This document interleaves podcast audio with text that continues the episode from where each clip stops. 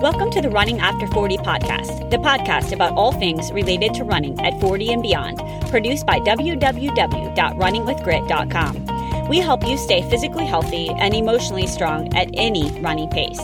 I'm Sarah, your host, and a wife, a full time working mom with three kids, three dogs, and a lifetime passion for running. Whether you are a veteran runner looking to maximize your times as a master runner, or a brand new jogger starting in your 40s, 50s, or any age, this podcast will be there for your journey.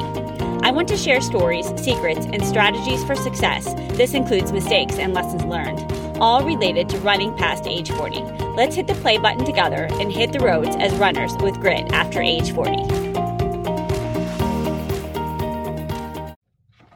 Hey guys, welcome to episode 42 of the Running After Age 40 podcast. I'm super excited today to talk about how to get up in the morning to run.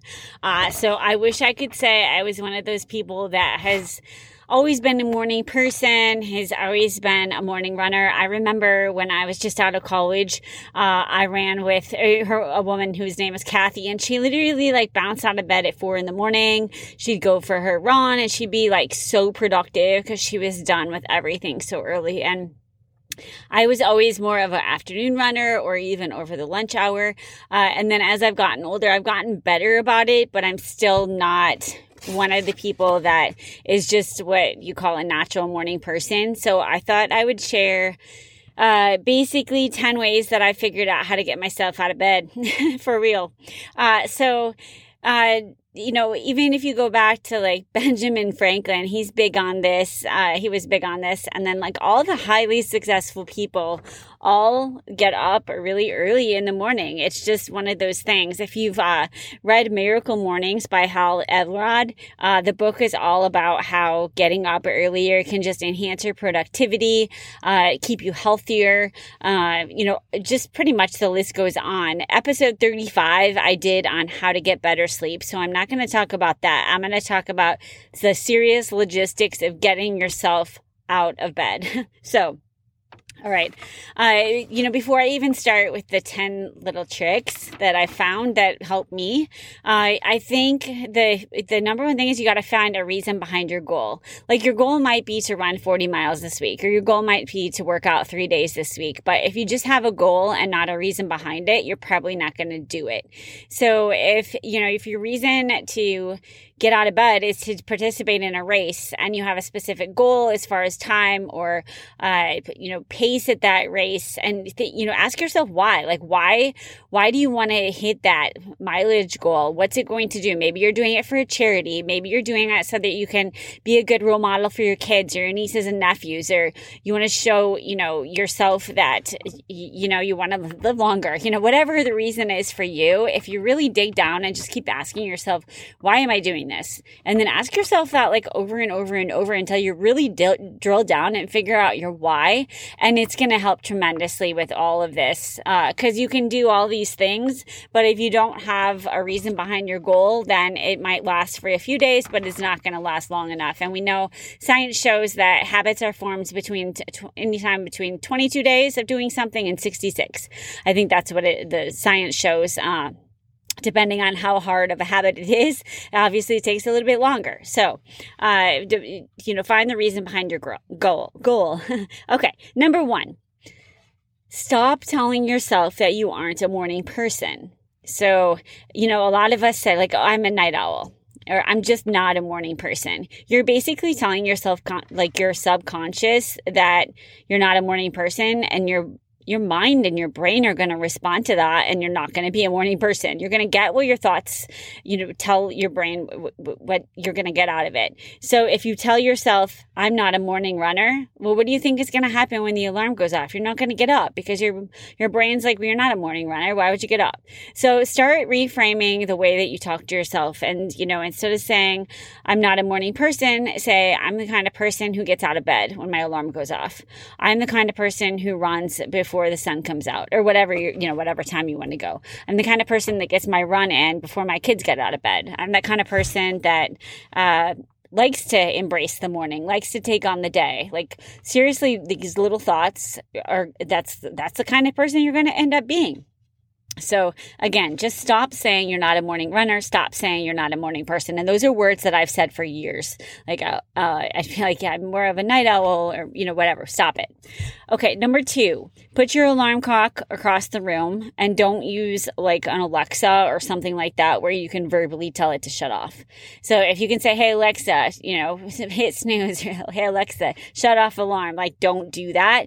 Use an actual thing that you have to shut off by your hand and put it across the room because movement and motion creates energy. So if you have to get out of bed, uh, it's going to really help a bonus to this one would be to put your coffee maker in your room if you're a coffee drinker like me because the the trigger would be like the smell of the coffee. And if you could set it on a timer i think that's a really good cue to get yourself out of bed. I don't actually do this because i think it drives my husband nuts but i read about it and i'm like oh i, I think that's a uh, just an amazing idea. So anyway put your alarm across the room uh, make yourself get up to shut it off.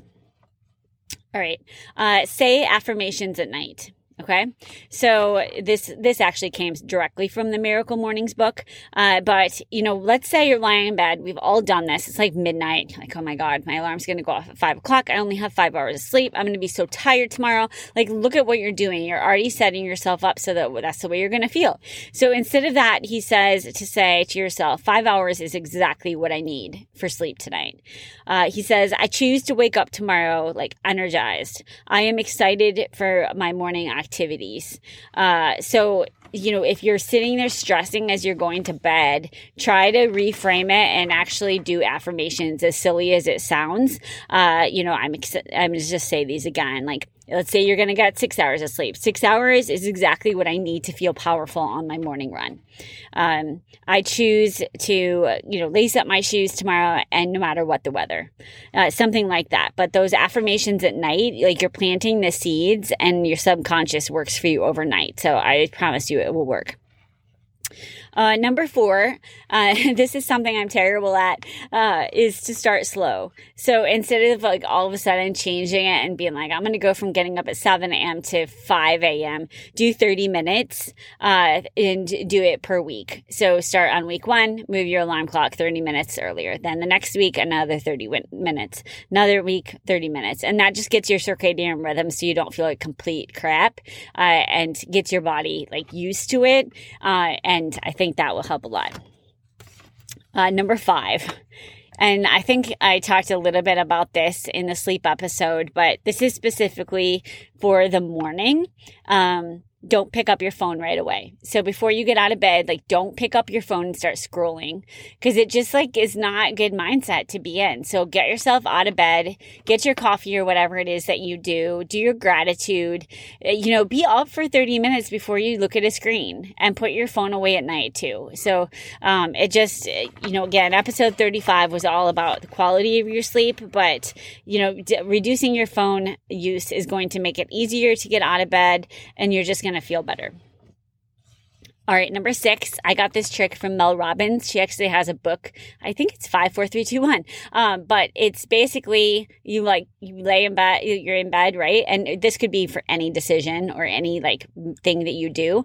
And she basically just teaches you to do five, four, three, two, one, and then do it.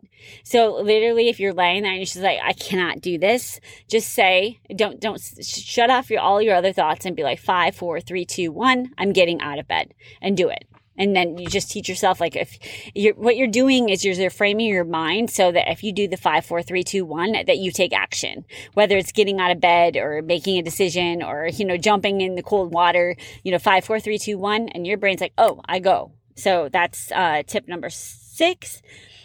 Uh, number seven is don't ever use the snooze button.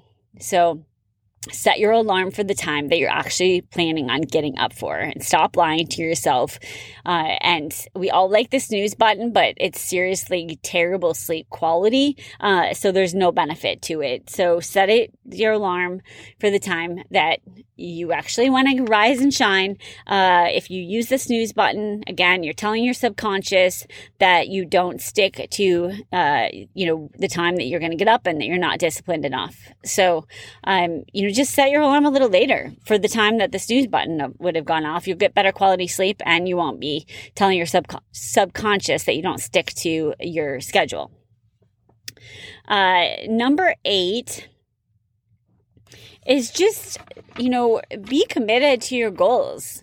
So if you've got goals to get done through the day and one of them is to run, you know, if your day is going to get away from you and if you own your morning you own the rest of the day. And you know there's not as many distractions. We know that. It's obvious but i'm going to say it anyway. If you have kids if you have dogs if you've got work all those things are going to come at you and take over your day. Your morning early or your early morning is the one time that you get for you a lot of times with no interruptions. I mean that is unless you have super young kids but if your kids are a little older like you can own that time.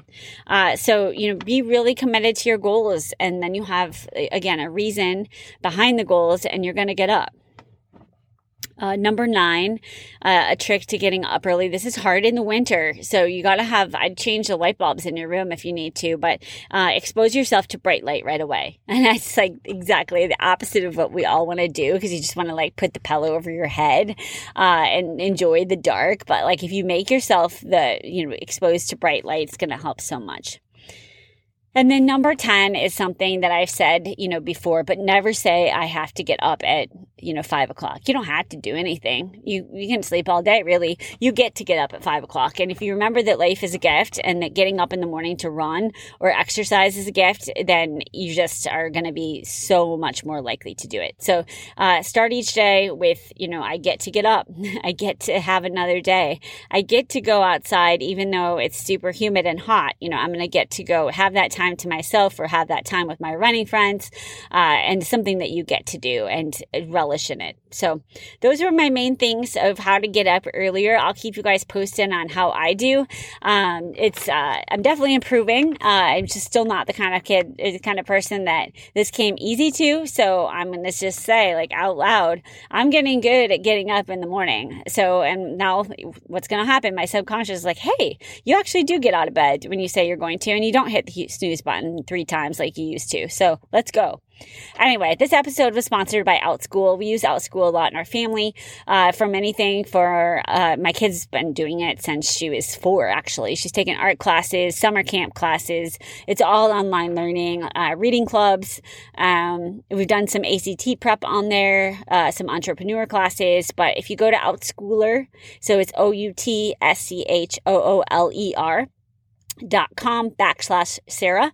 You'll get $20 off your first class, uh, which is sometimes it'll even cover two classes. And that gives you two hours where your kid can be behind a screen learning and not uh, just vegetating. And you can go for your run, even your long run. So thanks for listening.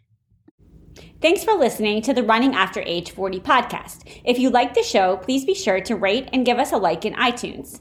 Also, check out our website, www.runningwithgrit.com, for all things related to running over the age of 40. We have a special gift guide up for the holidays on the site designed to share stocking stuffer ideas and gifts for runners at pretty much every price. Thanks for listening.